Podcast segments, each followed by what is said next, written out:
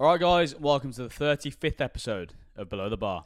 In this episode, expect to find out about the things we've been up to during our first week in Austin, what happens in Joe Rogan's secretive comedy club, and why Eddie gets overwhelmed in a sauna full of Americans. Let's get into it. What's happening, guys? Before we get into the episode, we want to help you out. In case you didn't know, when we're not gobbing off in Eddie's bar, we're actually online coaches. We are indeed. And as a former Royal Marines commando, Harry spends his time helping people physically prepare for life in the military. And I can guarantee he'll get you through any arduous course you can throw at him. Isn't that right, Shep? Bang on, Rex. And if you're tired of looking and feeling like shit, then let Eddie help you take back control of your life. He used to be a fat sack, and now he looks like a Greek god. That could be you. If you want to transform how you look, perform and feel, then get in contact with us. The link will be in the description. Hello and welcome to Austin, Texas. We're in. We promised you all of last year that we were going to make some moves, and uh, here we are in our humble abode. You might notice the um, camera quality has increased. That's because we've uh, we've stolen a camera off someone else. yeah, we've we've commandeered our dear. Dear friend and housemate Jim Galvin's camera, so the production quality's gone up, but at some point it may die. Yeah, so there might be a cut in the middle somewhere, but you won't notice because we're seamless editors these days. Yeah, and GarageBand uh, is decided to be temperamental as well, so that might wrap at any given opportunity. Yeah, so there's a lot. We're spinning a lot of plates here today, so uh, we'll see how we get on. Anyway, the um, subject of today's podcast, as you might imagine, is um, Austin, Texas. Yeah, so we're gonna do a bit of we're gonna do a bit of a housekeeping episode because we haven't checked in with you for a while, yeah, a little, and a lot's happened. A little weekly check-in. Yeah. So where do you want to start? Well, we're obviously gonna do our, our segments. So we're gonna go through Helmet of the Week, and then at the end we'll finish off with the normal ones. Uh, but the meat of the podcast will just be basically we've both brought three positives and three negatives of Austin, Texas, so far. Been here what like ten days? Yeah, just over a week now. So we've kind of getting a lay of the land a bit. Yeah, so we had last week to kind of settle into a routine. Uh, and o- across that time, obviously, we've figured out some things we like, some things we don't like. So we both brought to the table three positives and negatives, and we're going to go through them as we go. Um, the three negatives were far easier for Eddie to come by than me. Um, but, but we'll get into that. So if we go through Helmet of the Week first, do you want to introduce your Bezzy Oppo? Yeah, so Helmet of the Week is a bloke who likes to go by the name of Joshua Jesus. Helmet of the Week. And this is, he's not like Spanish either in, in terms of like Jesus. He actually thinks he's called Jesus. This, this bloke genuinely thinks he's the second coming of Christ, which at face value is delusional, but then when you actually talk to him you realise he's completely crackers. Yeah, having met him and spoke to him, he's definitely not the second coming of Christ. No, so uh, this so this guy's a member of the gym that we're now a member of, which we will probably talk about later, but he's like your kind of stereotypical kind of, I don't know, hippie American, isn't he? Yeah, so we should say that our first encounter with Jesus was came about when we were training, and this guy was walking around the gym. Okay, picture this scene. No shoes. No shoes. Weight vest. He wasn't doing a specific workout. He was just walking around in a weight vest. Added cardio. Added cardio. Aviators on. So inside, like proper fucking Tom, like Tom Cruise aviators on. Um, again, not doing anything. Just wandering around the gym. He probably was there for about four and a half hours. We He was there when we were there. He was there when we got there, and he was still there when we left. He just fucking stinks the gaff out all the and he, time. He just accosts people with his fucking hippie bullshit. So he's he's very very much like, I feel like, insecure. So he's trying to get like attention from people, and the way he does that is just to be eccentric. And so he, you know, he's dressed in weird stuff. He's got fucking something, so everyone's looking at him for better or for worse. And so we were training. So again, we'll get into the gym in a bit, but like there's a back room which is like a sports performance room where people go for like P T and stuff. And we were training in there in there at the end of this session. And he was on the sled one, do you remember? Yeah. And he was just, he, again, in a foot, in a weight vest doing sled pushes, which is interesting at the best of times. Um, and halfway through his sled, his sled like lane or whatever, he would just like scream. Yeah. Do you remember that? I can't. Get, we need to qualify Joshua Jesus actually, because like we've had some Helmet of the Week, so we kind of like genuinely kind of like nasty people. Oh yeah, the, true. This bloke he's not like an aggressive, horrible, bad person. He's just too over-facing. Yeah, yeah. Certainly if you come from the U K as well. Because like Americans initially are quite over-facing anyway. But he's like the most American of American that you can get. Yeah. So I mean, he is literally like a meme. Yeah, but he's a super like, he's a super nice guy actually. Yeah, to talk to. yeah. Uh, yeah. I mean, uh, so we we met him initially in the sauna. He invited us to his comedy club as like V I P guests or whatever. So we, it's like because again he wants to be kind of in with everyone. Yeah, he's offering people stuff and that kind of thing. I mean, and then, like, but, but like again, how genuine is this? Is it just superficial? We don't know really because we don't actually know him. Well, we haven't we haven't took him up on the offer yet. But me and Jim were saying that we're going to go. So it's called The Secret Show, which sounds ominous. Um, it's, it, sounds it's on, like it sounds like they've given him that show to shut him up, but they don't actually want anyone to attend it. So it's it's Thursday nights. So we're going to go this Thursday night. We haven't told Eddie about this yet. Right, that's good. I've been roped in something live on air. um, but yeah, so so that's the, that's Helmet of the Week. And again, you're right. He's not like a total helmet, but he's just um, he's just overbearing, quite overbearing. Yeah. Yeah. All right. Okay. Well, that's that yeah, was a so good kind we, of window into our first week. Yeah. Well, we should say that everything this week is going to be Austin, Texas based. Uh, hence why Joshua Jesus was Helmet of the Week and not someone else who you know probably could have been more qualified. Yeah. I mean, there's a lot going on in the news. It could have been. Could have been any, anyone. Could have been anyone, but we made it about us, yeah. as per. As usual. Yeah. Uh, okay, so as I mentioned, we're going to go through positive and negatives. Do you want to go through negatives first, then we can end on a positive? Yeah, well, okay. I mean, well, you can see mine. Yeah, well, that's the... not very good. So I'm trying not to read them, even though I have. Right. Trying not to read them, even though I'm staring at the screen and I have just read them. That's good. Yeah, so Eddie, you can go first. Right, okay, so my first negative, uh, and if you follow me on social media, you'll be aware that this has been... kind of grating me is the lack of walking in U S culture generally. Yeah, yeah, I kind of half knew about this only because when I was last in the U S in Florida, I was trying to run and I was running basically down a fucking highway. Yeah, um, because there's no pavements anywhere. Yeah, Americans don't walk. I, I can get this because this is obviously a symptom of the fact that the United States is so vast. It would be kind of highly impractical to pave sidewalks everywhere because there really isn't anywhere feasibly that you can walk that is nearby. Unless you're going for a walk. And going for a walk in American culture is different. It's not like you just leave your house and go around the block. You you kind of drive somewhere, go to a park or whatever, and then walk around the park, which is fine. It's just an adjustment period. So, like, it's not the same. There's, like, we go for a walk at home. We'll walk every evening to get our steps in or whatever after, like, the full day at a desk. And we'll just leave the house and be able to go directly around the block, and like yeah, here it's, it's just you can't do-, do that. It's door to door, isn't it? And I like that because normally when I wake up in the U K, the first thing I will do in the day is go for a walk to like clear my head, get my thoughts in order, like set myself out for the day. Like, what am I going to do? And you can't do that here. No. So it's just a kind it's, of it's disconnect a... from the your usual routine, really. Yeah, yeah. I think it probably hit you harder because I I don't really do that too much. I think my I don't know. My headspace comes from run, uh, running or, or going to the gym, which I can still still do both of.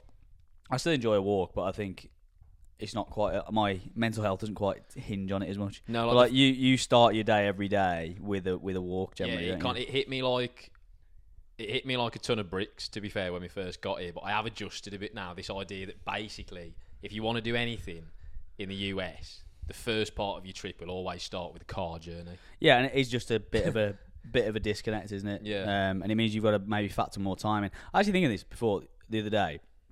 Americans compared to other nations must spend so much time in a car because everything's so far away. Well, I think they do, don't they? It's just like, mad. They, they have to. Like, practically speaking, you would have to unless you just didn't do or achieve anything in life. Yeah, so that's what I mean. Like, over the span of a life, lifetime, they must spend disproportionate amount of time behind the wheel, which is just mental when you think about it. But I think it does depend on where you are in the States. Here, or, or certainly where we're living at the moment, is is like that and doesn't lend itself to walking or whatever. If you live on, like, near the beach in San Diego or whatever, it's completely different. You can just walk down the beach. Yeah, or so if, like, if you lived somewhere, if you lived in a major city like New York or Boston where, like, there kind of is public transport infrastructure, yeah, things are probably more accessible there. Yeah, and but, we're not in the centre of Austin either. No, and Texas is so vast. Like, it's twice the size of France. Is that right? That's think, fucking absurd. I think it is, yeah. It's like four times the size of the U K, minimum. Yeah, which is ridiculous to even get your head around, isn't it? Um, yeah, so I think walking is is kind of null and void. Certainly a daily daily walk in the, in the morning. I mean, you can do it. You just can't go very far. Yeah, I mean, if where you did you get to? Like fucking the end of the well, so I got about away. ten minutes down the road, and then there was literally a sign that kind of confronted me that says sidewalk ends.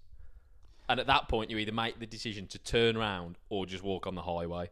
Yeah, and walking on the highway highway is scary because American drivers don't know how to deal with it. Well, because it doesn't happen ever. Fund- fundamentally, Americans can't drive. No, they and can't. And the vehicles that they are driving weigh about ten tons. And they're fucking so huge and just ridiculous. There's that truck that we've seen a few times that's just like one and a half times wider than it needs to be. The, the yeah. wheels are just built out. It's fucking mental. Anyway, yeah. yeah. So the, the, my inability to walk is the first negative. Because uh, it's meant... I mean, it, to be fair, it makes sense. That's why they're all fat. So... my first negative is slightly different to yours. And uh, does it involve females? Yeah. Fuck's sake. Can't, uh, this is mental. We were talking about this before, and so I'm going to drag you drag you through with me. Lack of talent. This is very. This is a very you negative. I've just noticed it. I'm a very observant human being. Uh, and I've noticed... You, ever since we touched down in the U S, you've been like a horn dog.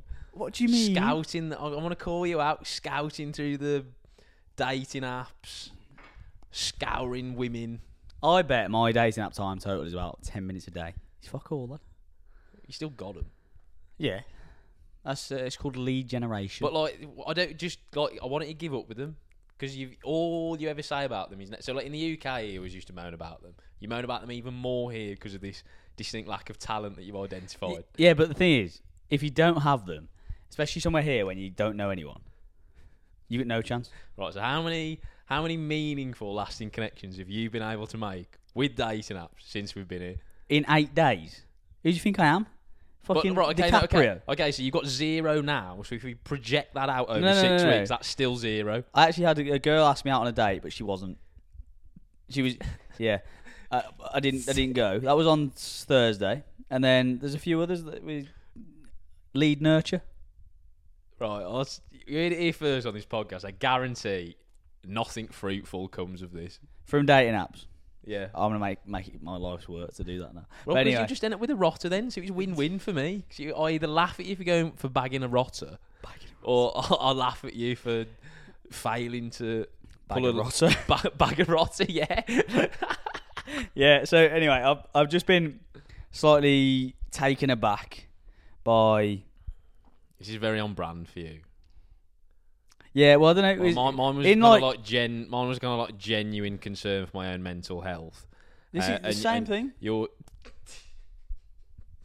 what? Your your inability to bag off. It's directly correlated. Anyway, um, I think I've never been to a major city where here we go, where it's just not been fruitful in that regard. You go to London or fucking Sydney or somewhere. Yeah, but like, you, got you can't to think, fucking walk five minutes without. Yeah, but you've got to think population density. Like if you think how densely, there's like pop- two million people, you know.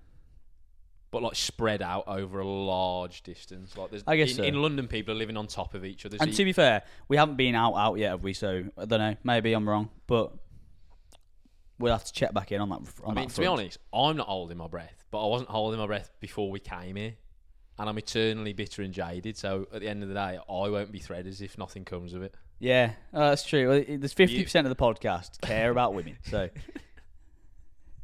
You're going to bag off a bloke, mate, so I don't know. I don't know what you threaders are. Can't wait, yeah. At least I get some action. That'd be good. An um, old cowboy with arseless chaps. Slip right in. In his Stetson. We both wear a Stetson. Uh, yeah, so I think that's my first... I mean, again, I don't know if it's fully...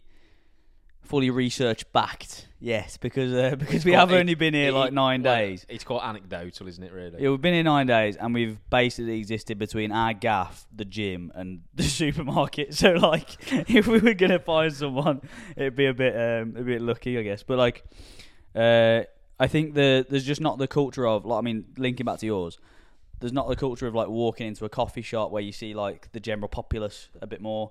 So there's not that. I think that's that's maybe a bit of a, a bit of a, a reason, because you're just walking around the supermarket, fucking hell, you don't see anyone in Aldi, do you? Well, all the people in our local supermarket, which is a Walmart, are Mexican.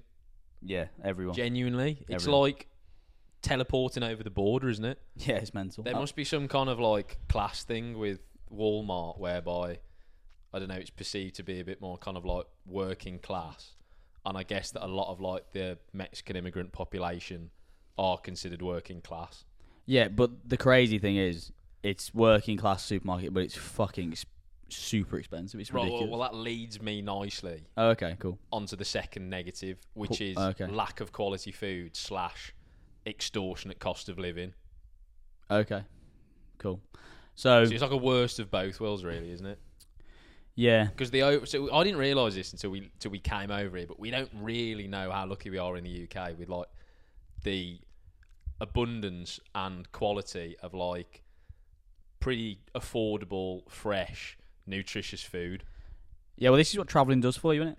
Makes you realise sometimes where, like, what you've got at home. Because, like, you're right, like, fuck me, the the prices in Walmart for the quality of food is crazy. People always cite as well American supermarkets as being this, like, tapestry of choice, which it's, they are, but they're it's shit choice. Yeah, it's, it depends what you want. Because if you want, like, good nutritious food, which is obviously what we fucking live on, then it's a bit shit, because that's about ten percent of the fucking stock, and the rest of it's just completely ultra processed. Like, to get it's so in the U K, peanut butter is, is an example, right?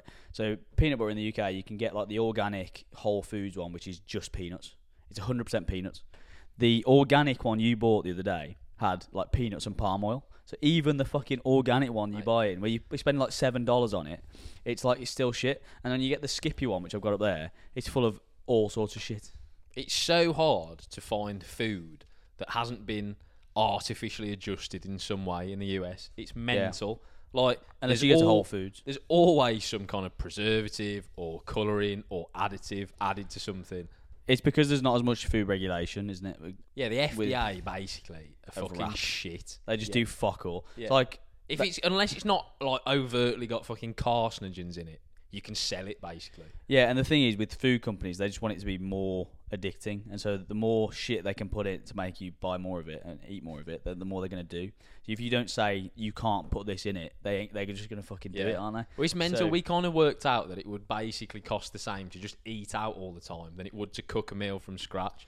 Well, this I mean, you can basically do the maths pretty easily. We did. Uh, we had a Chipotle today, which was like a, a pretty decent whole meal, isn't it? And that was what we say, like thirteen dollars.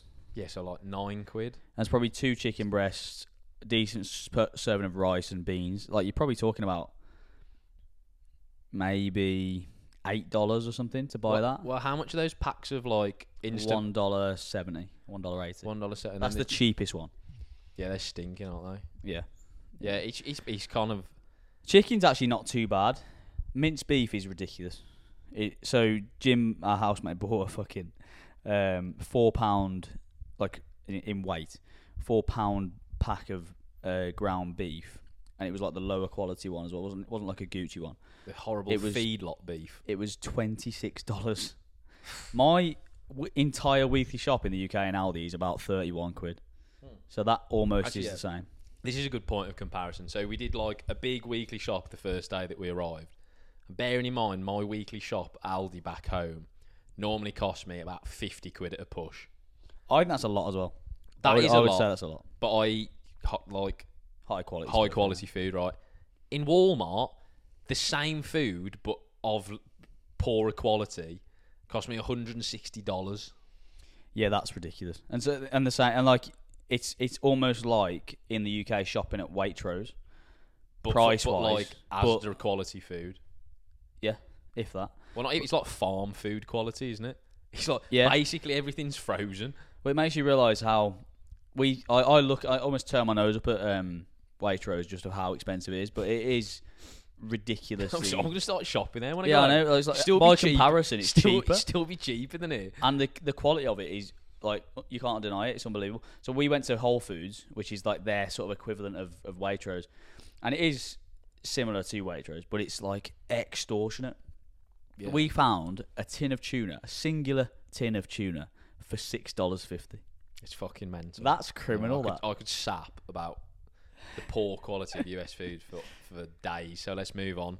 Yeah, again, so my so we didn't see each other's list beforehand. So mine links into your first one a little bit. So you you have to drive to go on runs, which is a little bit jarring.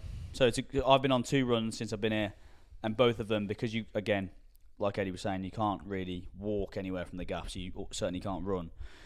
You have to get in your car, drive fifteen to twenty minutes to somewhere to purposely run. So you have to go to like a park or a fucking lake or or, what, or a trail or whatever, which is fine, but it's just not accessible. It just kind of adds unnecessary time onto friction. What is already quite a time-consuming pursuit. Yeah, so, so if you're like, going for like a ninety-minute run, for example, it's going to turn into a th- like a two and a half hour. That's what I mean. So, so we deal. allocated the entire the entirety of Sunday morning to our long run today, thinking that that would be plenty of time, and we still ate into the afternoon. Yeah, I mean, we did go and get scran as well, but you're right. Like, it's a bit. So I think I think about it in terms of if, if you if we were work say you work a normal job, like work at nine, you want to run beforehand. Yeah, isn't it? Yeah, that's mad. Because like at home, you just get up, get out of the door, and go. And some places, I guess, if you lived lived in like the the suburbs near downtown, you could probably do it.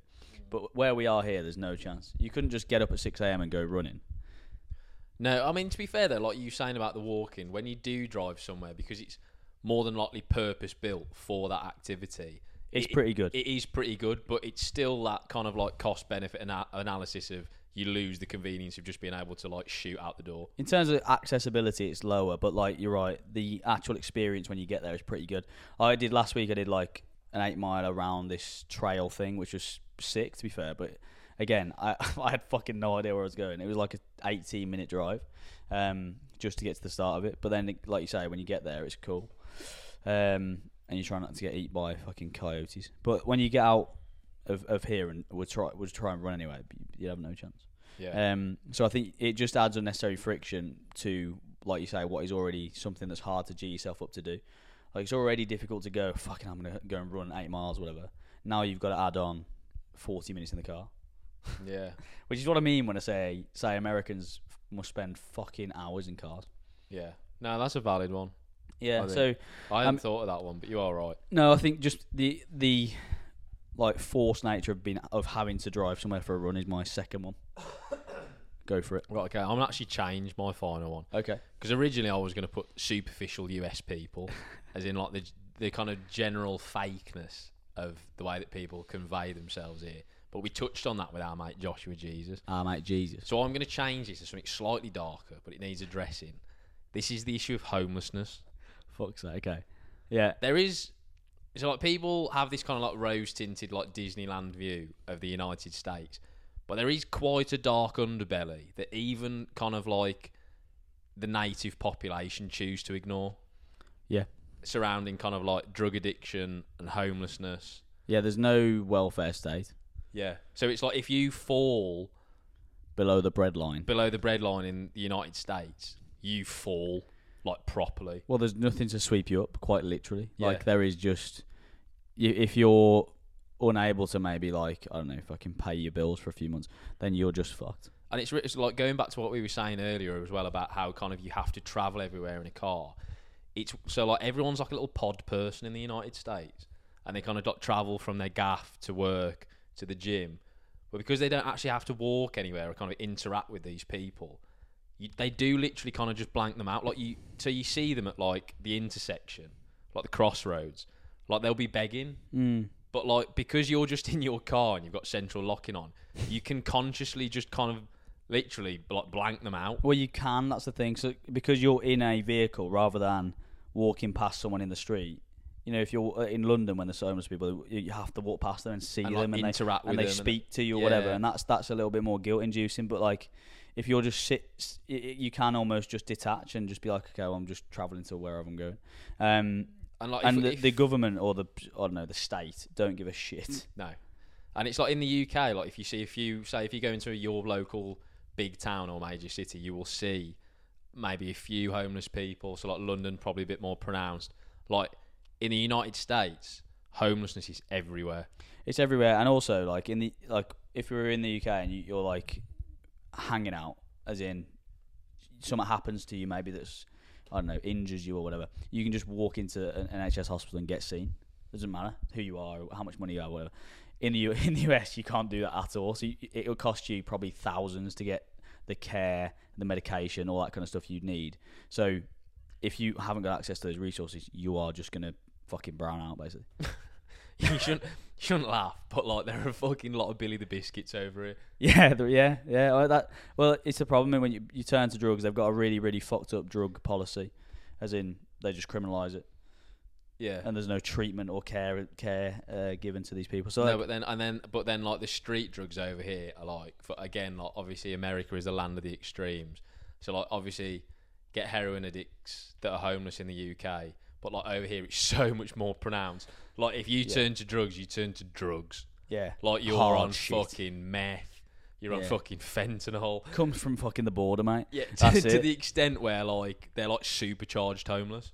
Yeah, if, yeah, like, yeah. if they lock eyes with you, mate, you're fucked. Yeah, and if they if they're giving chase, mate, you need to be fucking getting that central locking on. Um, but the thing, thing is, I was saying this as well the other day. Like it's it's almost as if, and you say like land of extremes, it, it makes sense. As in, if you're wealthy in the U- in the U S, as in like pretty wealthy, I reckon I I think like over sixty k a year sort of thing, which is a very good income.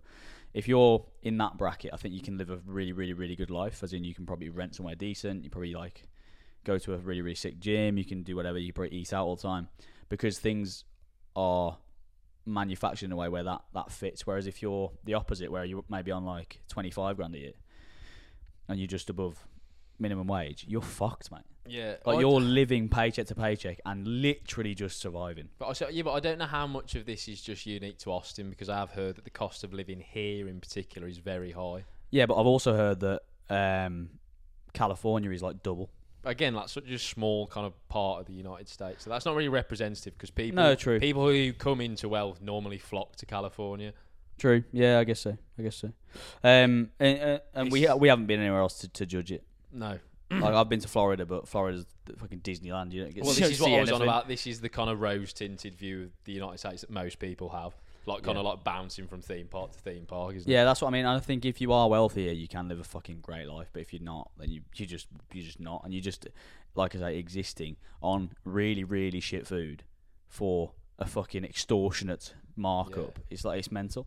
Um, and like we said just then, like you, you probably can eat out unhealthy food for the same money as you can cook yourself. So it doesn't encourage you to cook. Like in the U K, it's it's really, really different.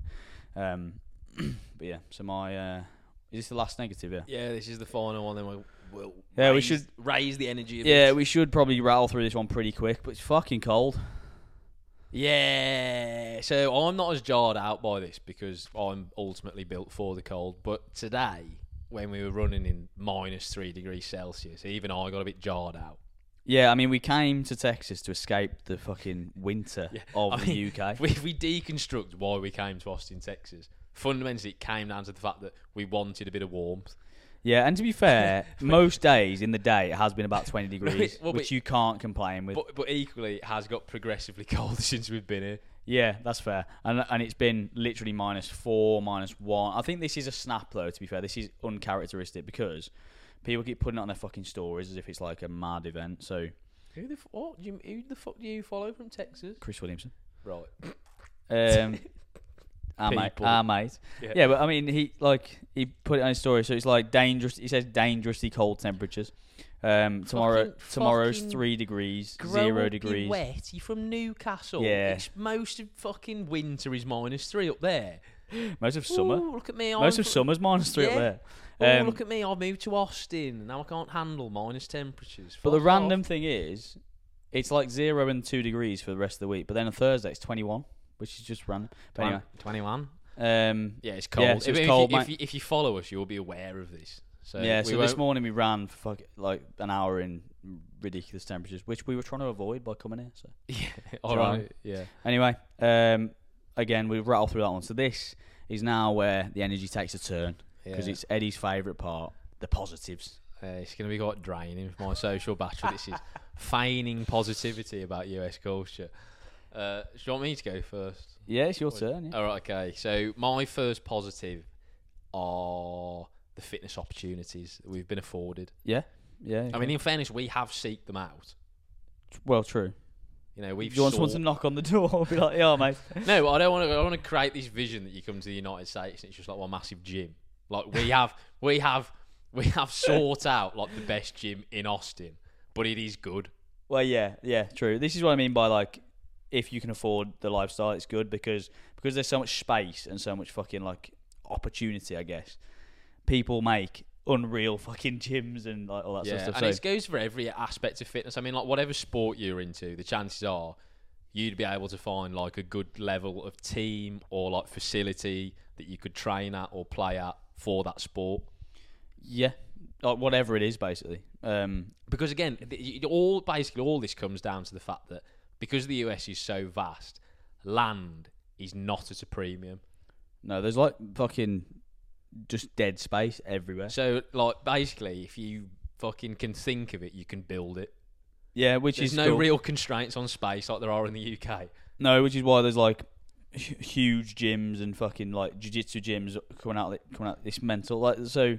If you um, if you're into fitness or into, I guess functional fitness would probably be the thing. I, I mean, even to be fair, there's probably really, yeah, but there's really a good Gold's gym though. There's That's like a bodybuilding yeah. gym down the road. Yeah. So again, like within about twenty minutes of where we are, there's a couple of really good functional fitness gyms. There's a Gold's gym. There's like three world famous jiu-jitsu gyms. It's like it's fucking mental.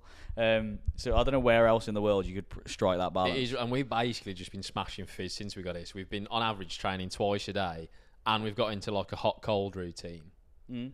Like we just can't do that in the U K. Where we there is nowhere to do that. No, no. And we um, believe, believe me, we've tried. Yeah, we have. Yeah, even in like London, we had like weekends in London trying to find these things. It's just not there.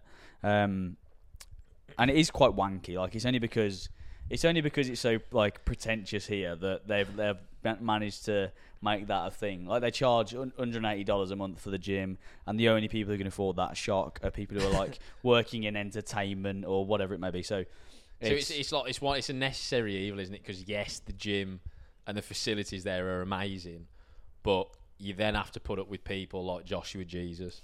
Like he's not an outlier at that gym. Well, he is a, a bit.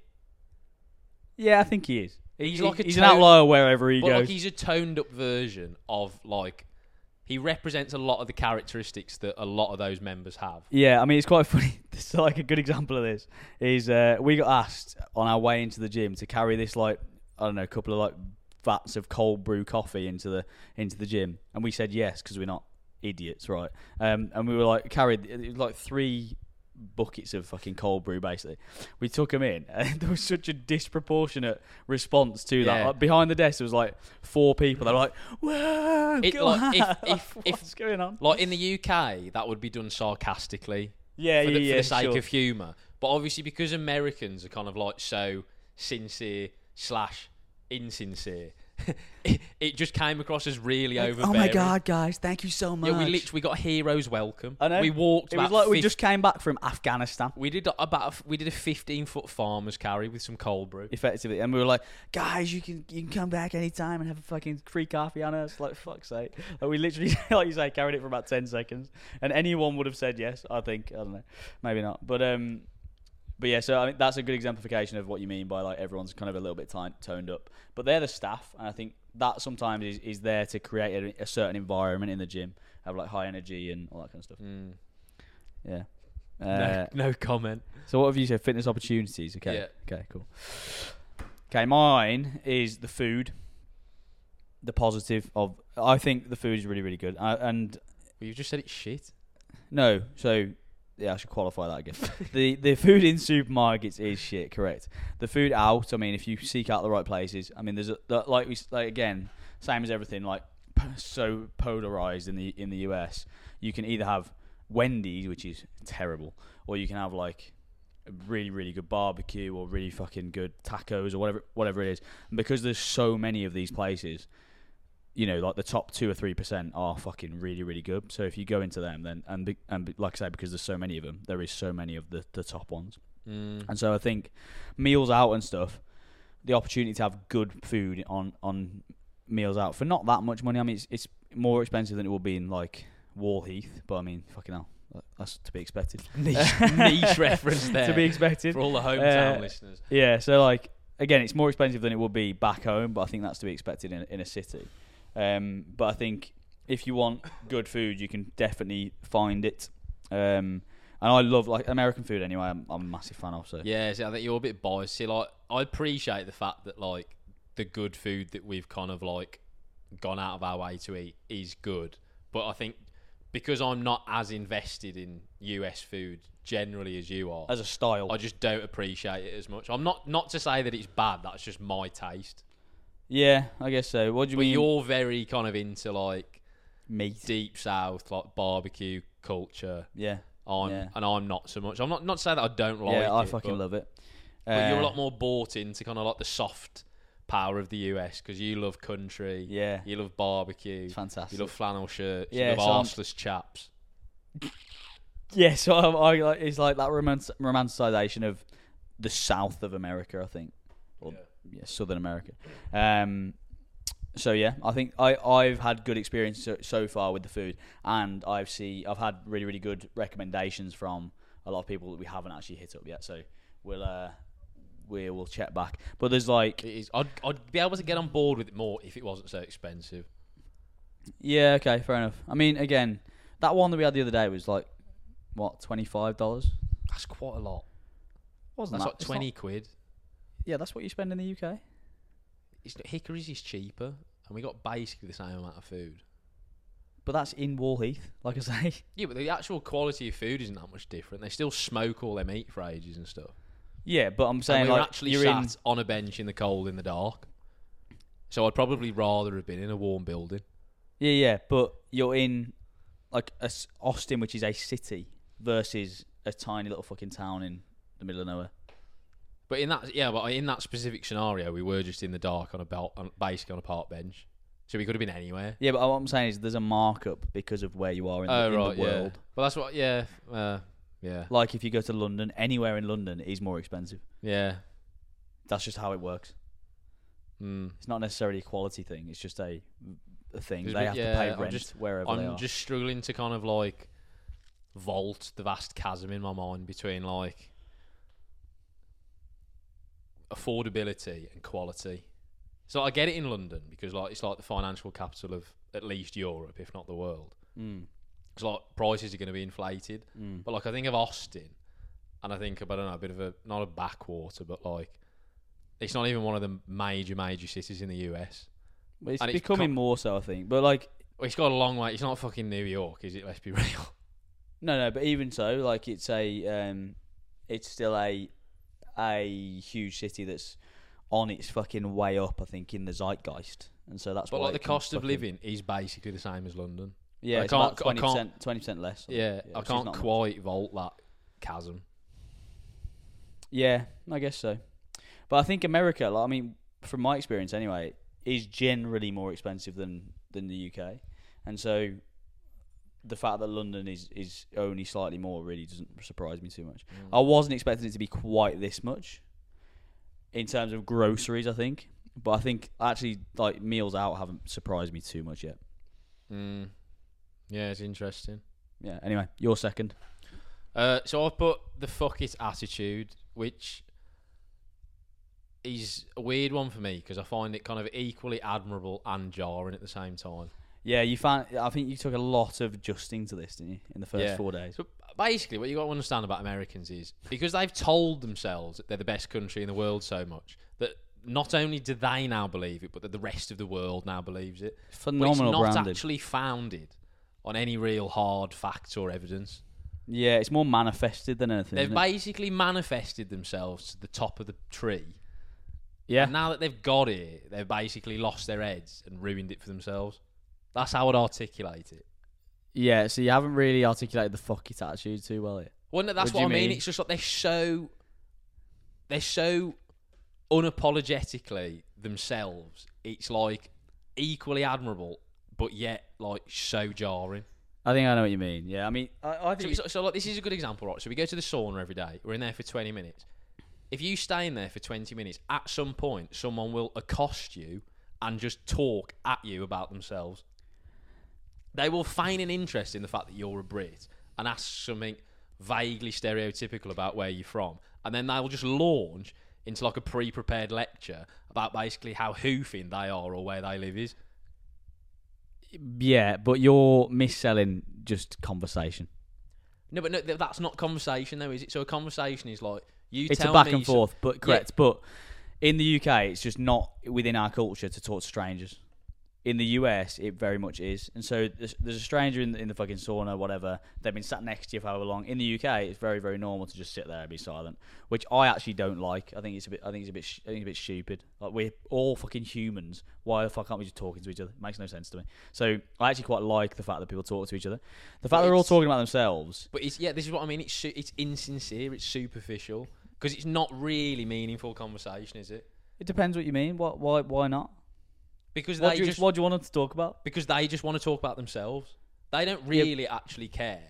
But you don't know you. that. Well, that do, might just do, be their you, kind of like. I, I do because they've asked me something, I've answered it, and then they've just launched into talking about themselves. That's, that's just what they're comfortable talking about, maybe. No, that's just called narcissism. Maybe, maybe they're slightly narcissistic.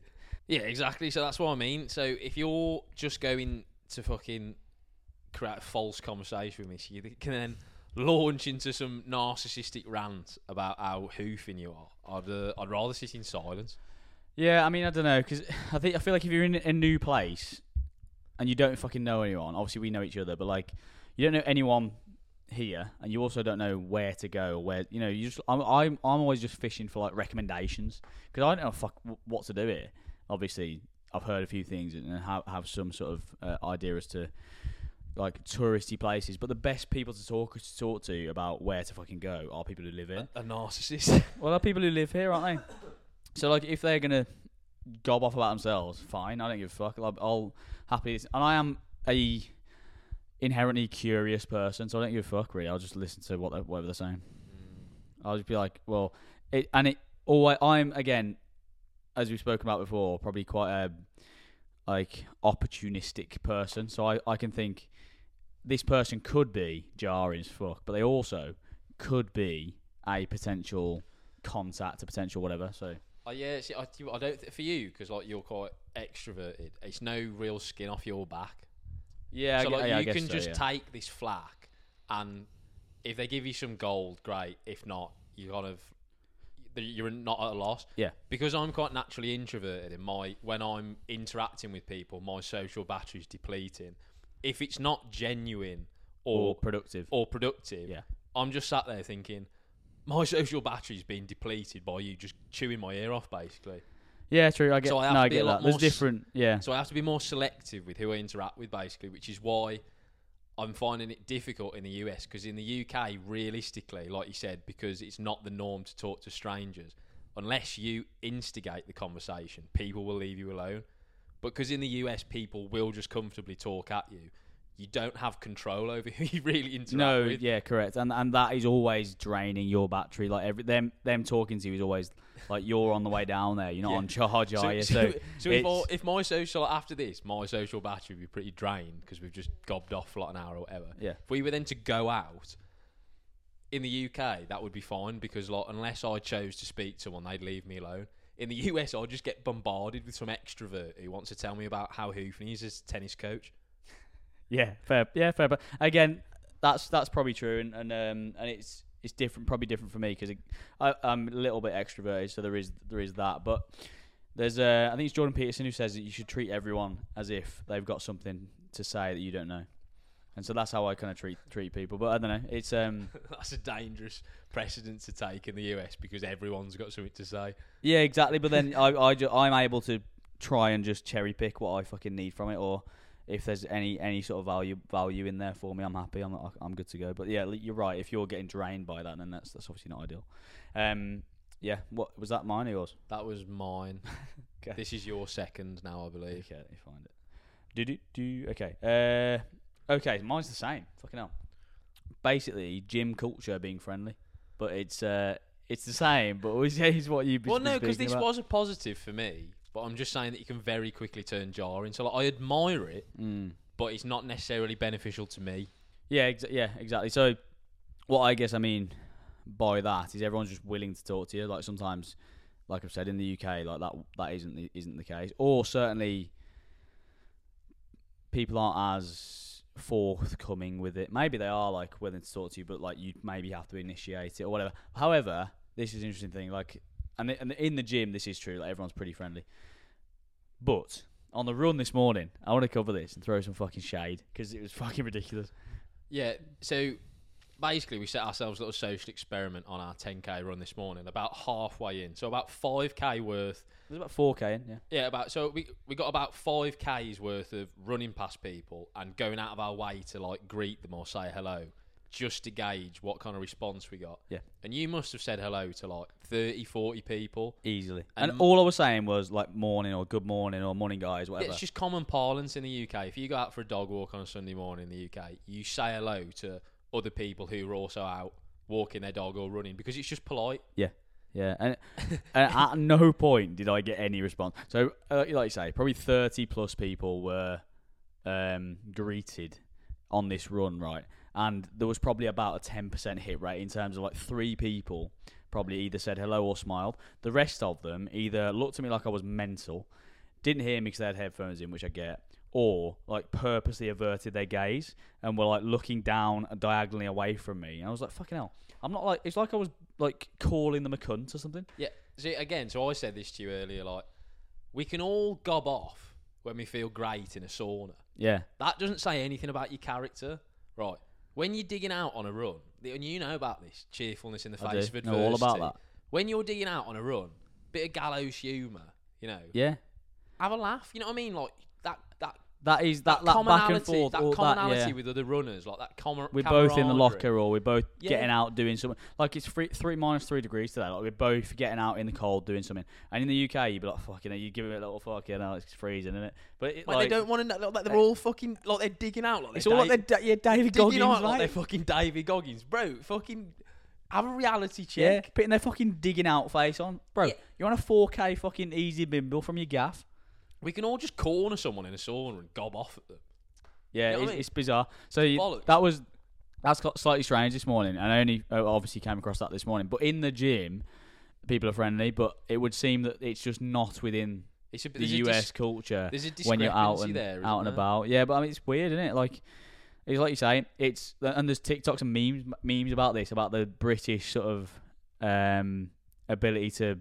When you when you're going going past someone on a on a countryside countryside walk, you just say hello to them, um, and if you don't say it back, it's a big fucking big deal. Uh, so I was a bit jarred out this morning. Yeah, that yeah. was odd. But again, it's the fucking attitude of like, well, if I don't want to fucking talk to you, I won't talk to you. Yeah, it's like the, I just it's think it's, it wasn't. It's just the... like there's there's just a massive undercurrent of like ignorance in U S culture, and in some in some specific scenarios and situations it works, and in others it doesn't. Yeah, and I just think it wasn't the done thing. Like, it just looked like they were, like, a bit like, what the fuck is going on here? Like, who, who's this stranger and why is he taking loads to me on my run? Like, yeah. This is mental. But, yeah, I don't know. I, I'm going to keep trying. yeah, we will uh, fucking persist. We'll probably get shot. yeah, yeah, I was thinking that all the way around. Someone's going to pull a Glock out and shoot me in the back. Um, yeah, so that's my second. Mine was, uh, so, yeah, friendly people in the gym. Right, so my third positive, scraping the barrel here, uh, is change of scenery. Okay. Go on, ex- expand. Well, it, it is what it says on the tin. So, be, be it good or bad, just the mere fact that it is different to U K culture is, is good life experience. Yeah, correct. Yeah, um, I am actually really enjoying the the routine we've got into. I, I think it will probably evolve and change over the next month or whatever. But so far, I'm feeling more productive. I think it's. I was speaking to the gym. It's difficult actually. I was speaking to the gym, um, and this is just purely time zone related. I don't know how you're finding it, but like, I wake up in the morning, I, and it's almost good in a way that everyone's already been up for like six hours, so it's already like twelve o'clock, and that means that all my clients are already messaged me. But I then feel feel behind. But I've just woke up. It's like six a.m. and I already feel behind, which is horrendous. And then also, there's like, if we then go to the gym for two hours in that mid morning when comms are available with clients, I feel like I'm getting behind again. Because when it gets to like four p.m, when sometimes I would be catching up with people, or I've got time to like send messages, they're now in bed. So yeah. it's kind of difficult to, to game. It's, it's difficult to difficult to deal with. There's positives and negatives to that because I'm the same. So like, I wake up and you look at your phone and it's quite anxiety inducing. one hundred percent, one hundred percent. And then like you said, so like we obviously train in the morning, so you feel like you're getting even more behind because that's yeah. basically like two and a half hours where you're not replying to people. But then it, at the same time, it's nice when you get to evening here. So like four, five p.m. here is like ten, eleven p.m. back home. So you can't, you are you are left alone in the evening. No, it's true. But it's like you can't yeah. have the rough with the smooth, can you? It's like... Uh, yeah, you've got to have both, correct. Uh, it's, it's weird because I don't really have an evening, uh, like an evening off in the U K. I'm always kind of replying to people. Here, there's no point because there's no point being on your phone if no one's going to reply. So in the evening, like you say, it's there's no point th- trying to work because you can't. Um, so it's just about reframing where you're busy, I think, in the day. But I do think that two hours in the gym puts me mentally behind, even if it doesn't seem like it. But I am quite enjoying, like, so for example, my both my group calls and my last calls of the day are normally at like six thirty-seven, which here is like twelve thirty-one. So then I'm done, and it's like it's a super nice feeling that halfway through the day I'm I'm finished, calls wise anyway. So like all like all comms are, are, are finished, which is good. But um. It's just a bit of, a, of an adjustment. You, yeah, you basically just... So this goes back to what I was saying earlier about how in the U K I like to kind of like warm myself up into the day by going for like a walk or something. Whereas in the in the U S, because of the time zone difference, you basically hit the ground running and you're like yeah. straight in, like you're putting out fires. Yeah, yeah, which one hundred percent. Is shit at the time, but then obviously... It like, grants you a bit of freedom. It grants the, you freedom in the evening. Yeah, so like... My first call of the day is seven a.m. So if I get up at like six forty, I'm like, I'm straight in. I'm like, I'm fucking... And like that, that's early. So like, six forty is early, but like, because your call's at seven, like twenty minutes to kind of like get with the program's not very long. Not when you got like co- coaching on a call as well, because you've got to be there. You can't yeah. just be like showing up on Zoom and turn your camera off. Um, Like, you know, you've got to you actually do something. So that I'm finding slightly hard as an adjustment period. But I think change of scenery, you're right. It's, for me as well, I've not really... lived in this environment. Does that make sense? Like a uni environment, effectively. It's not because we it's work. Really, really it's, no, I know it's not because you're like working and stuff. But yeah. I mean, I mean, like I've been in the core where I've worked. I've like lived with, with in that sort of thing, that sort of place. I've lived at home and I've lived with my ex girlfriend. So like, it's nothing. There's nothing like it. We're living it's with your mates. Like we're basically in like a bachelor pad. Yeah, with no women, no one to. Re- yeah, there's certainly no women, and there won't be any women either. Yeah. There's no, we're not re- we're kind of untethered, but we're not t- we are because we're still working. But like as far as responsibilities go, we kind of we're as as kind of far out as you can get, other than being kind of like unemployed and fe- other, unemployed feckless. and feckless. Yeah, but I'm enjoying like the balance between just working hard in the gym, working hard on business, working hard on. Well, it's basically those two things, isn't it? Training and business is are the only two things I'm focusing on, which is kind of nice. I like that, just simplicity. Um, yeah, it's a good way to start the year, I think. Yeah, it's kind of it is it's sort of a, a grind monk mode mentality. We're, we're, it we're is sort monk of in, mode, yeah. We're sort of enjoying it as well. I mean, it's it's it's a ba- again, it's a balanced monk mode, which doesn't off, doesn't often happen. Slightly more, but I'm doing dry January. Yeah, and true. I'm not, and I'm not bagging off. so you so might as well basically, be a monk. I'm doing monk mode. Yeah, correct. Yeah, so yeah. Uh, that was was that my first? No, my that mine was one? Change of scenery. What's your final my one? My final one is, and this brings us on, um, comedy and live music. Live music less so because we haven't done much of it, but comedy certainly. No, I th- yeah, I think we're gonna go like, yeah, we're gonna delve more into the like the going out, the nightlife scene, and the live music towards the end. So yeah, it's a carrot for us to work yeah, so, towards. So it? it's, I mean, Austin is known for its live music scene again.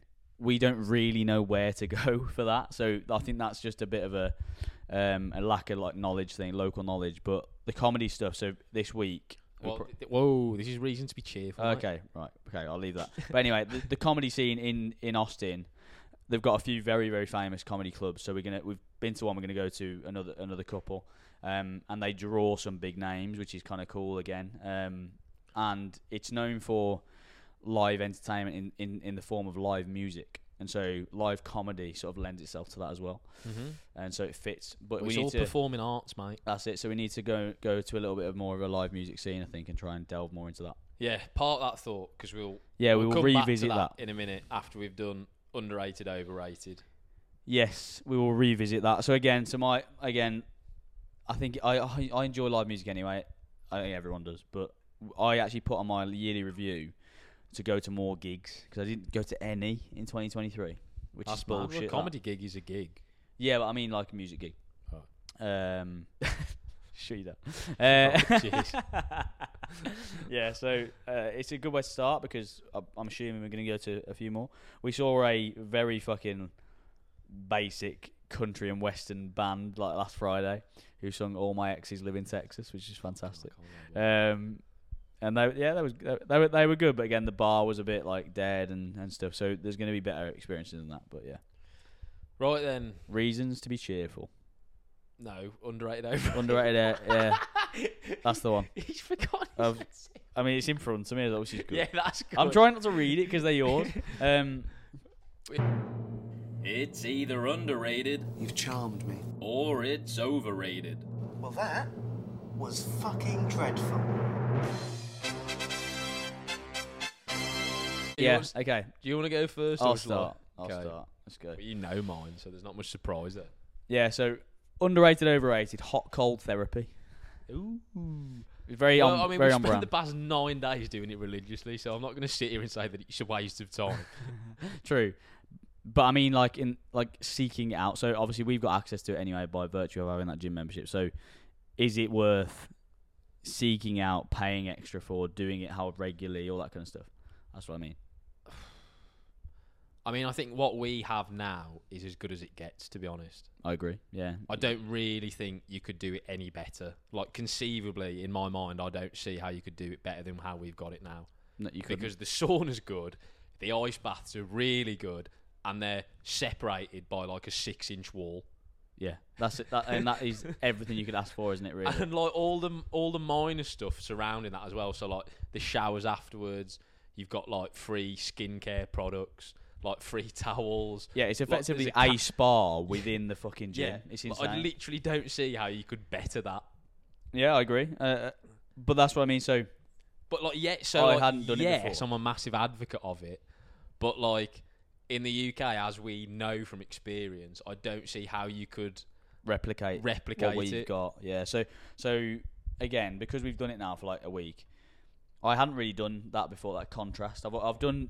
Each one individually. I've done loads of ice bath, done loads of sauna, but I've never done them back and forth. And like we've tried to manufacture it, haven't we, ourselves? Yeah, var- yeah. To varying su- degrees of success. So where you used to live, they had a hot tub into a cold, yeah, and a cold tub, but it wasn't actually kind of like ele- it wasn't refrigerated. It was just so like if it was it, cold. If it was cold. If it was cold, it was cold. If it was warm, it was warm.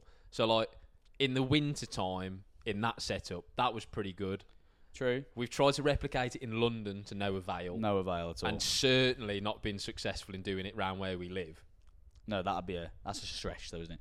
So like, yeah, I mean, it does make you feel really, really good. I think it it's decent for recovery. But I do think there are far, far more low-hanging fruit if you're thinking about recovery. So like, I just I just don't think if it's something that isn't, like I say, accessible, even in London in the U K. If it's something you got to pay fucking like extortionate amounts for extra, if you've got to go and travel for it, maybe doing it once per month or once every two weeks or whatever if you've got access. But like going and doing it, paying loads and loads of money extra for it and, and out going out your way, I think there's probably a better use of your time recovery-wise. It, well, yeah, one hundred percent. You know what I mean? It goes back to what we always say about most... Like health and fitness effectively is about doing the basics well.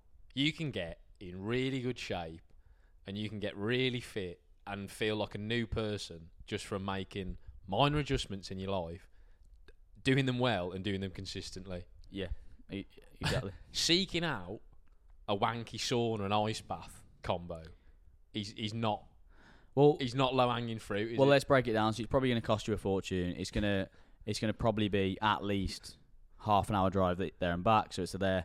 It's another two hours onto your week of allocating stuff to fitness. So what you actually are thinking about doing, you could you could potentially shop in a more in a, in a better well, fucking. You could shop su- at Waitrose. You could shop in a better supermarket. You could buy more of the like Whole Foods stuff, which costs more.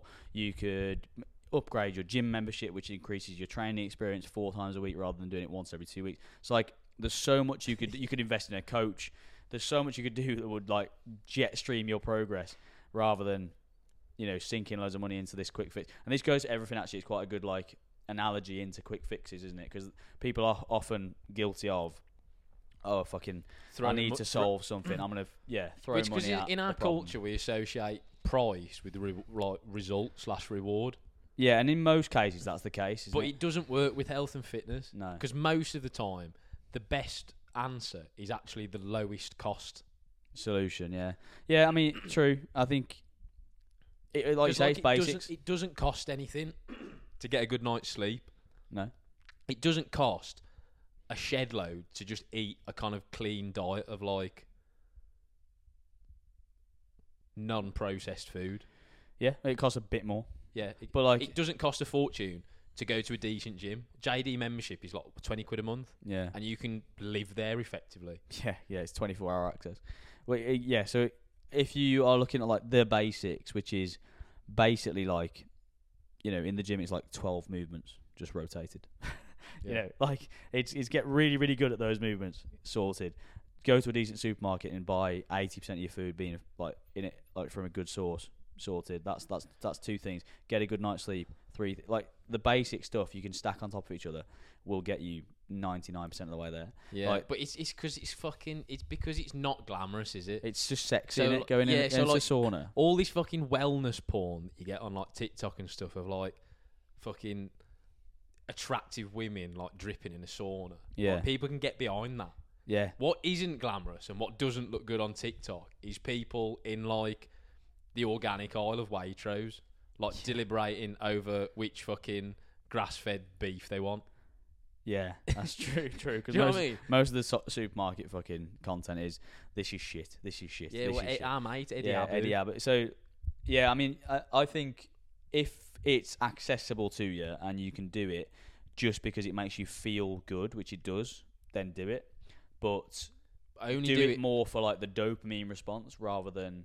Yeah, the actual fucking like recovery benefits. Yeah, so I'm not an expert in this, but I think kind of recovery-wise, from a physiological standpoint, the actual the benefits of it, recovery-wise, are pretty like it's a bit of a grey area, isn't there? In the research, from what I understand, there's no conclusive evidence. No, I think it is supposed to be, but again, I think it's more of a felt sense of recovery rather than physiologically like re- actually. But again, like that, that's again that's mental, though, isn't it? No, it's yeah, like exactly, this, yeah. that kind of.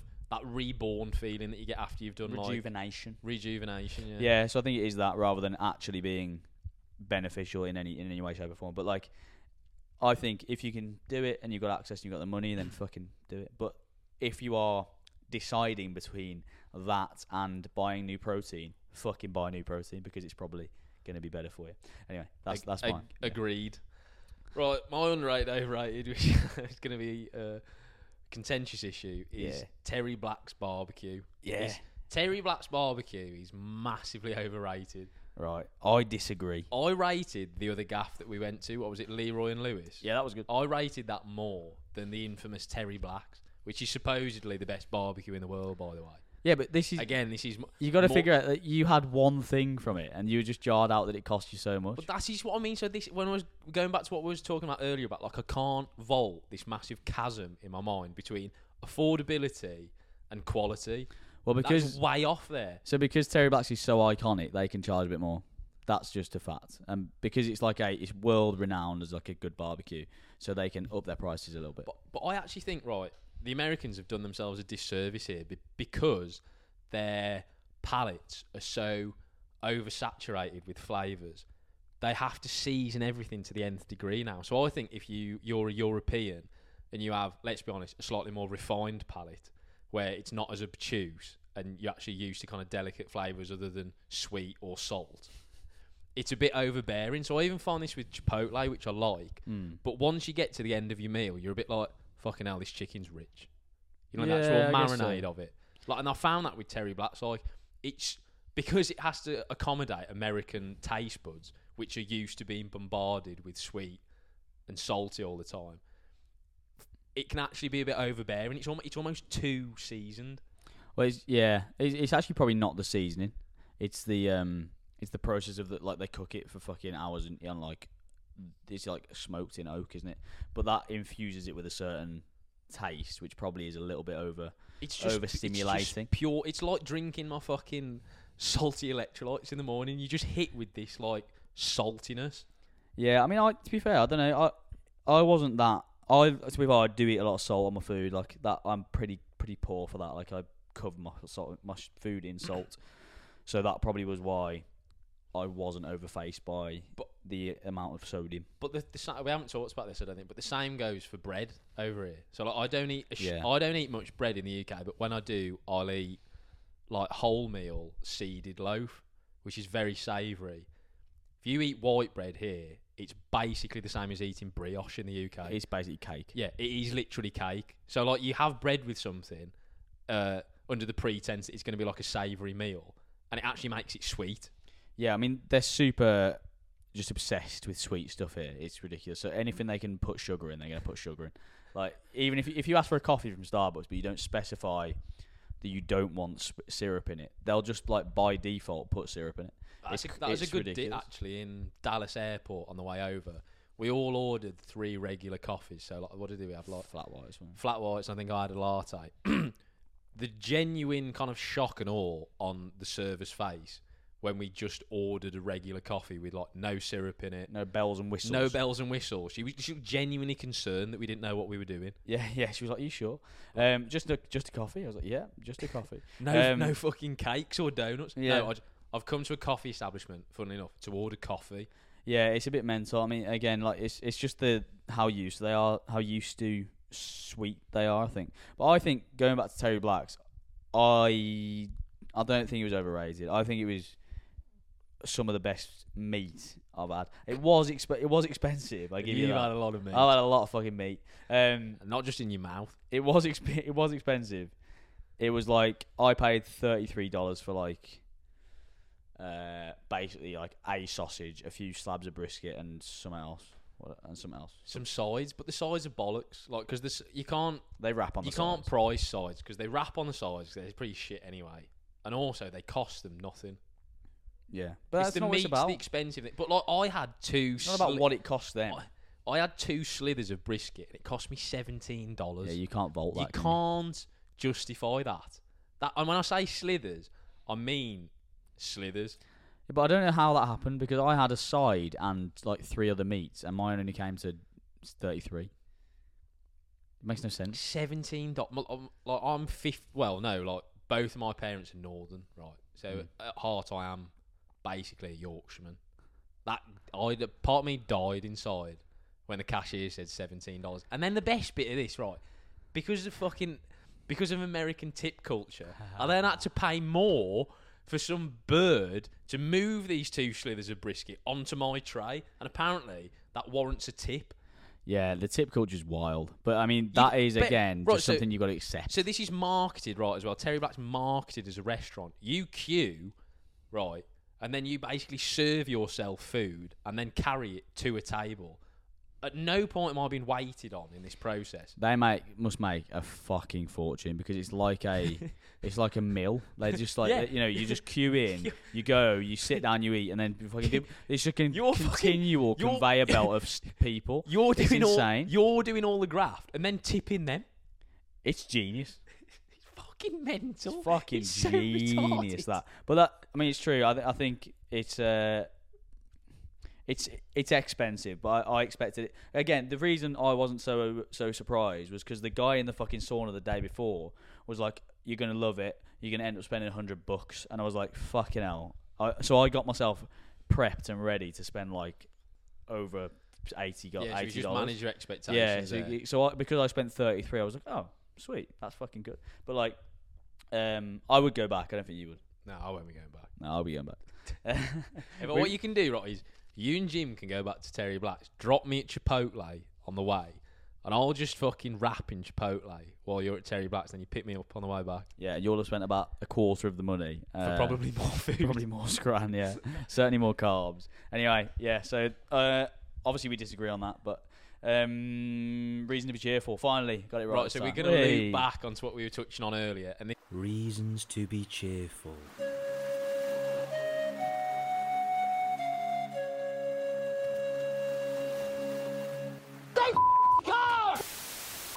This is kind of like the comedy. Well, we can only speak from experience, so this is going to be about the comedy scene.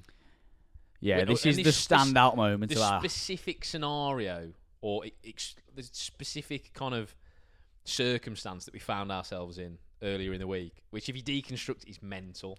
Yeah, this is definitely the standout moment in Austin so far. Yeah. So, for anyone who doesn't know, Joe Rogan has a comedy store called The Mothership in Austin, in, in the middle of like downtown Austin. He just opened it. Basically, Joe Rogan is super wealthy, and so he doesn't need to make any money off this fucking thing. So it's a, it's just exclusively a passion project for him. So he pumps all of his money into it. He fucking pays the comedians really, really well. The tickets are pretty, pretty moderately priced. He because he's got such a pull in terms of his network, he can bring ridiculous names on. So anyway, we knew it was going to be really, really good. Um, and typically, the Mothership has like random comics basically playing random nights of of, of comedy.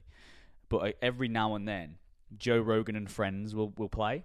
This is basically like when Joe Rogan fancies doing a bit of stand-up, because obviously, like, one of the many strings to his bow is that he is a stand-up comedian. Yeah, which people so, forget, right? So basically, when he's in town and he's got some friends about, he'll put on one of these nights, basically just to keep his fucking iron in the fire. Yeah, he? exactly. So it's like every three or four weeks, whatever. And one of my mates actually sent me a, a post by Joe Rogan that was like saying he was going to play at the Mothership on Tuesday this week.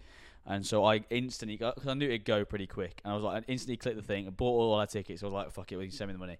And then we found out later this week that those tickets were on sale for a total of about two and a half hours, and then reselling for about two hundred dollars or whatever. Yeah, insane. So and we got we managed to pick them up for like forty dollars each, forty dollars yeah. each. So that Which was ins- fa- that was insane. At face value, that sounds expensive, but if we then go, we go on to explain what we got for that money. Exactly, it pales into insignificance, doesn't it? Yeah. So this comedy store is fucking hoofing, right? So you, you queue queue around the corner, uh, and then you come in. And I I think I had an idea that they take your phone off you somehow, but anyway, I, I told you. Well, oh, did you? Okay. Yeah, I'd heard rumblings that because it's kind of like a bit alternative, and Joe Rogan wants to do things. It do, he wants to do everything in, in his powers to make it about the comics. Yes. So I think a real pet peeve of comedians is that people are always on their phones. Or talking. Or, or talking. So like he's literally streamlined the entire experience, so it's kind of suited for comics. It's, it's a comics fantastic. club. Yeah, so so when you go in, you get this little sleeve to put your phone and any like watches that might buzz in, whatever. So you turn it off, you put this thing, and it's like a locked sleeve. Yeah. So I was wondering how they're going to do it. Cause like, how are they going to take like four hundred iPhones and give you back the right one? It's just mental. So they don't take it off you, but they give you this like locked sleeve, and then you take that into the thing. You can't get into it until they, they unlock it. Um, you go through the door, and they're like, right, there's a minimum of minimum of two drinks. You can't you can't order not you can't order one. You have to have two, which is funny anyway. Like that's just. It's to get you just inebriated enough to enjoy the experience. Um, and so you sit down, in, and it's a super intimate room. What's that, how big is it? Like, big as this? Like, pretty much. Yeah, it's hard one to quantify, really. It's probably the size of, like, two tennis courts or something. Eight yeah, maybe court. Not even that. Maybe it's a tennis court, yeah. yeah. So it's super... In, we were sat, like, bang in the middle, probably about five metres from the the stage. And there's probably about maybe one hundred... one hundred twenty people in there, maybe. Yeah, a few hundred like max. That. Yeah, so it's, it's a tiny venue anyway.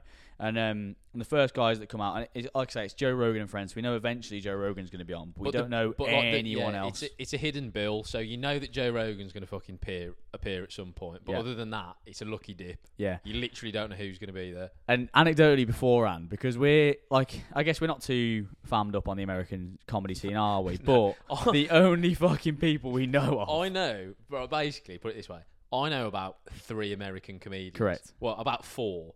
And well, including Joe Rogan, and three of them turned up that night.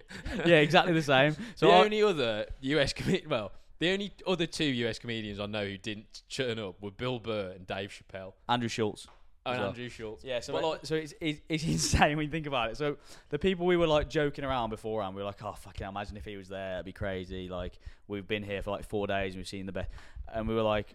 We were literally watching like his TikTok clips the day before, yeah. um, and anyway, they, they have like the lower or the the, um, the smaller names go on first, and it builds up, and then they brought this guy on. Who did they bring, who did they bring on first?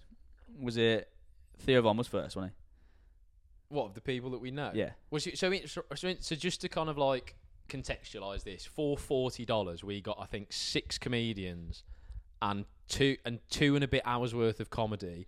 And of those six comedians, one of them was Theo Von, who's got about five million followers and has been on, and he's like fucking touring the globe. One of them was Shane Gillis, yeah, who is arguably like one of the top five stand-up comedians in the world. He's got right a Netflix now. special, yeah.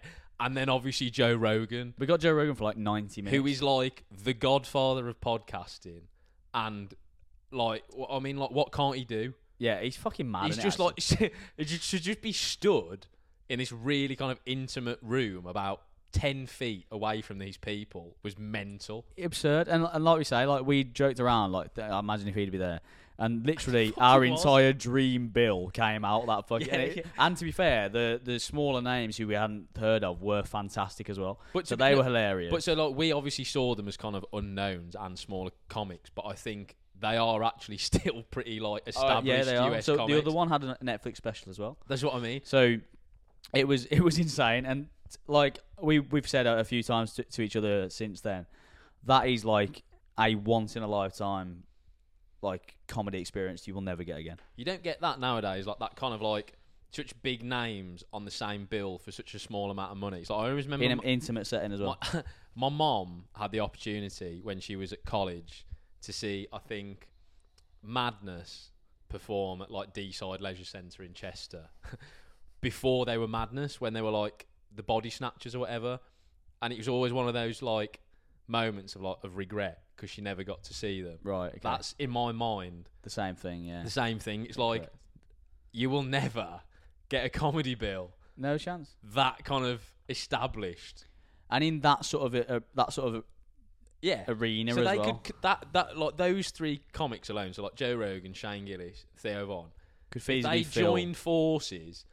And did an arena tour, they could sell out like Madison Square Gardens easily, like a couple easily. of times over yeah, if they're yeah, on yeah. the same bill. Well, they've probably done that in- individually. I'd imagine Shane Gillis has sold out some ridiculous venue. Yeah. So anyway, so but, like, like I say, one hundred people and we're... Oh, fucking crap.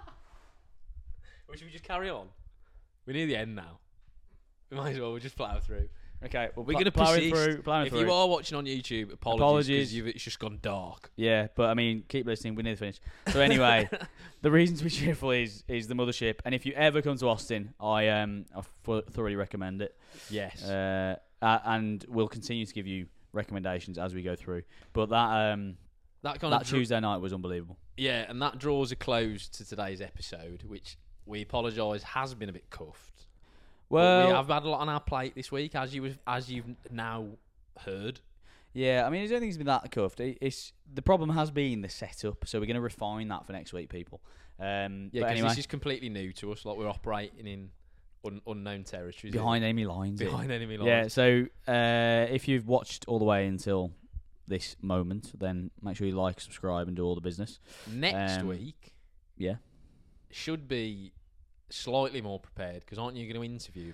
Correct. Yes. So next week, obviously. So I I had this idea because we've done a few interview-esque episodes with Ed interviewing me. So like all of our early episodes were effectively like they interview were, yeah. style, weren't they? So like the first kind of like six Lifting the Lids, which were the first episodes we did, were all basically me cherry picking kind of your recollection military of, career, of yeah. the military of your like the Marines, yeah. Yeah, so we're going to flip the script next week, uh, and I'll be interviewing Ed um, just about everything, and we're, go, we're going to go, go through the whole thing. So tune in for that next is, week. That'll be on, what, twenty-first? Is this going to be like when Emily Maitlis interviewed Prince Andrew? Yeah, yeah, yeah, I can't sweat. It's like, yeah, it's like stuff go full Paxman on me, just like... yeah, I'm going to get I'm gonna get to grips with everything. Uh, but yes, thanks for watching, people, and we'll see you next week. Goodbye. Thank you.